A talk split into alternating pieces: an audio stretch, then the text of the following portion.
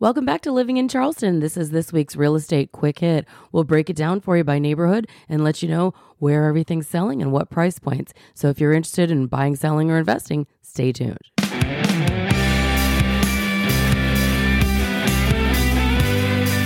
Welcome to Living in Charleston podcast with your host, Lisa Richart Hernandez, a fun loving Charleston resident for over 25 years and a full time real estate agent with her pulse on everything Charleston from where to live to where to eat, what to do, where to tour, and who is who about living life in the low country of Charleston, South Carolina.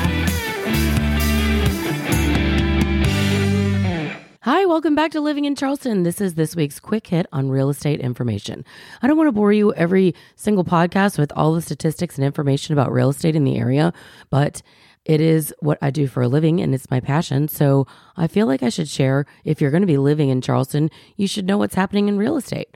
So each week I get a newsletter from the stats guy and he kind of gives us everything that's going on and breaks it down for us. And so I'm just going to go over these really quickly with you and we'll be in and out and you can take with whatever your information you're interested in and you can always reach out to me on living in podcast living in charleston podcast.com for more information. So our supply issues in the real estate industry are still a major concern.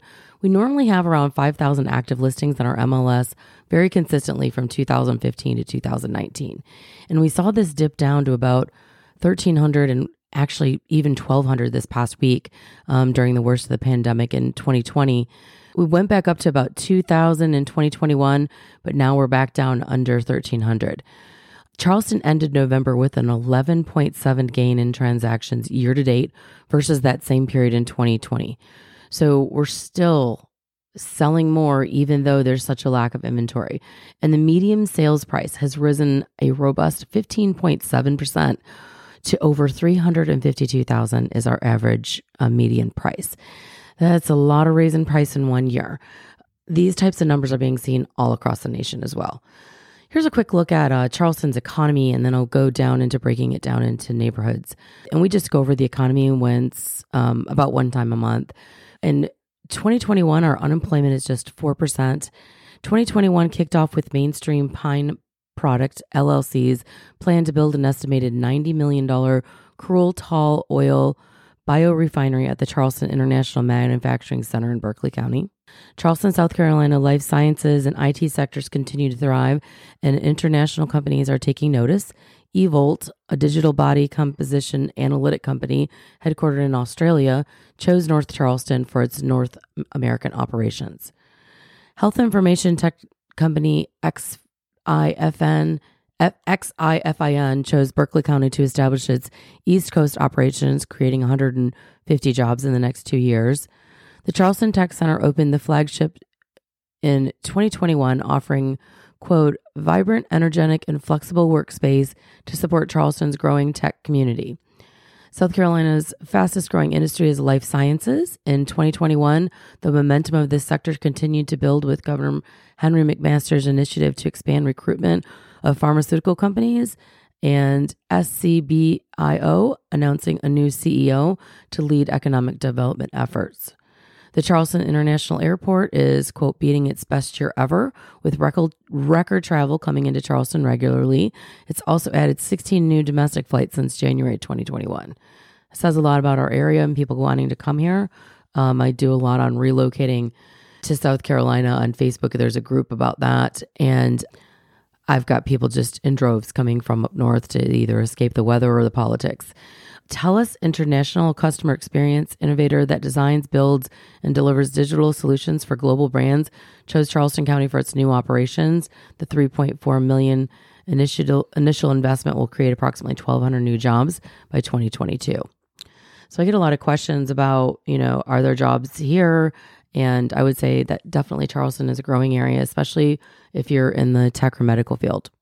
Just we'll do an analysis of residential properties that went under contract every week. This week, it's for December 31st to January 6th. I'm a little bit behind here, but 222 residential properties went under contract in the past week. 175 single family homes under contract in the past week. The median list price was 375. That's $203 a square foot. Zero under 100, three under 200,000. 14 of those were over 1 million, 5 of those were over 2 million, one of those was over 3 million. Um, the median continual days on market is only 8 days, which is extremely low. Um, that means in less than eight days, the average home is, is being sold. Many of them are being sold in the first couple of days with multiple offers. The median year built for those sold homes was 2000, which is a little bit newer home. So uh, that kind of shows people are looking more towards the new homes or a renovation. I'm seeing a lot of that. One out of 175 single family homes was a foreclosure or short sale, and another 15% were new construction. So, very little bank owns or foreclosure uh, activity going on yet in the market. We're still not seeing that bounce back from COVID yet. A lot of times I get the question Are we going to get a big flood of foreclosures once this happens? I think the answer is to that is basically no. Uh, don't be holding out for uh, the slew of foreclosures to hit the market for you to get great deals. We're still so far under inventory. It would take a lot of foreclosures to catch up to the normal five to 6,000 listings that we normally have from the 1,200. 26 island single family homes went under the contract in the past week, five on Folly, 11 on Johns Island, one on Wadmalaw, two on Edisto, two on Sullivan's, one in Wild Dunes. So Johns Island uh, is a little different than the beach areas like Edisto, Sullivan's, Wild Dunes, or Folly. Um, so we're seeing a little more, there's a lot of new construction happening on Johns Island. Um, five James Island single homes went under contract in the past week. They were listed from 225 to 850 with a median price of 515,000. So a lot of people ask me when they are researching the areas like where should I look for a home? And for me, the biggest thing is to listen to these median price ranges and find out if that median price range is in your price range. And if it is, then that's the area that you may want to target. And I can help you with that if you're looking to move to the area. Just, you know, reach out to me on the website. 22 single family homes went under contract in West Ashley with the median and medium sales price of 464. So that's uh, a little bit uh, less expensive than James Island. Um, on Johns Island, we had a 475 medium sales price at 210 a square foot. 17 North Charleston family homes went under contract. A median sales price in North Charleston was 250. 250 is much much lower uh, than the other areas as you can tell. North Charleston is kind of in the middle between Johns Island, West Ashley, North Charleston, Summerville areas. So there are still some relatively affordable homes in that area. You just have to watch out about the school districts there. Uh, 13 Mount Pleasant family homes went under contract with a median sales price of 592. We're almost up to 600,000 as a median price in, in Mount Pleasant. Um, on the peninsula of Charleston, that's downtown, 768,000 was the min- median price with the $368 square foot. Many of those homes are well over the million dollars, depending on which part of the peninsula you're looking at. 38 homes in the Summerville Ladson area with a median in price 323,000. That's $163 a square foot. So some new construction going on up in that area. A lot of people are looking at Summerville. They have Dorchester 2 schools, which is highly rated schools. There's a lot of uh, commercial development up there, new restaurants, new shopping. You can kind of get everything you need up in Summerville now, whereas maybe 15 years ago, Summerville was a little bit more of a small, small suburb of Charleston, and now it's really grown into its own own area, in my opinion. 52 homes in the Hanahan, Goose Creek, and Moncks Corner area went under contract that week. That's one of the the biggest sales areas. It's really thriving up there because there's tons of new construction. So the average median price there is 334,000. 14 of those were new construction. So kind of gives perspective of where people are going that want new construction. Although it's a good ways out if you want to get down to downtown Charleston or some other places, Moncks Corner is probably about an hour away. 45 condos and townhomes went under contract in the past week. 13 of those were from 300 to 425,000. Three of them were from 550 to 685. Uh, one was 1.4 million and two were new construction. So there's condos and townhomes all over the place depending on what you're looking for and what price range.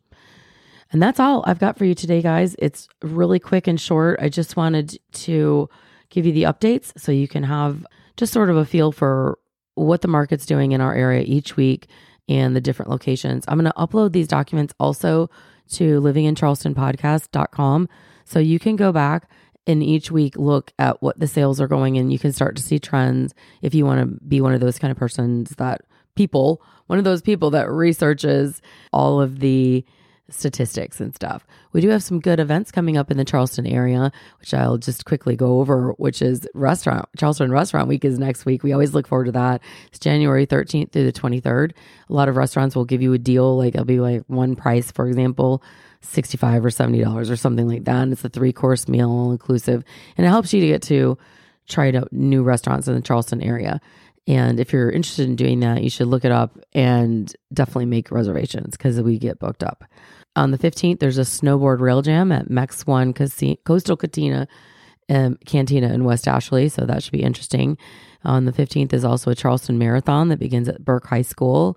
Repticon is um, Expo is at the Ladson Fairgrounds the 15th and 16th.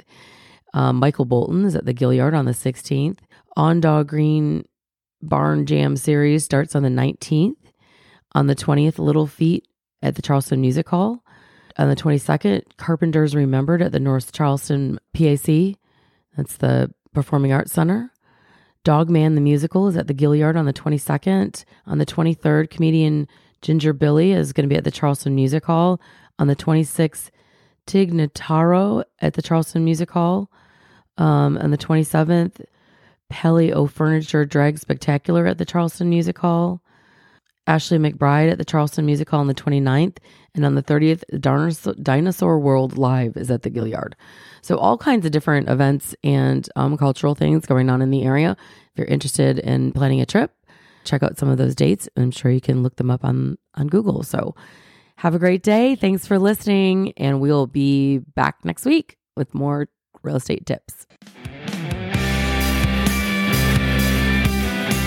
Thanks for listening to another episode of Living in Charleston podcast. We hope you're inspired to come back. Grab yourself a cool iced tea and listen to the next episode. Don't forget to share this with your friends, like, comment, and feel free to reach out directly to Lisa at livingincharlestonpodcast.com if you have any questions about the area, looking to move, or want to be in our next episode.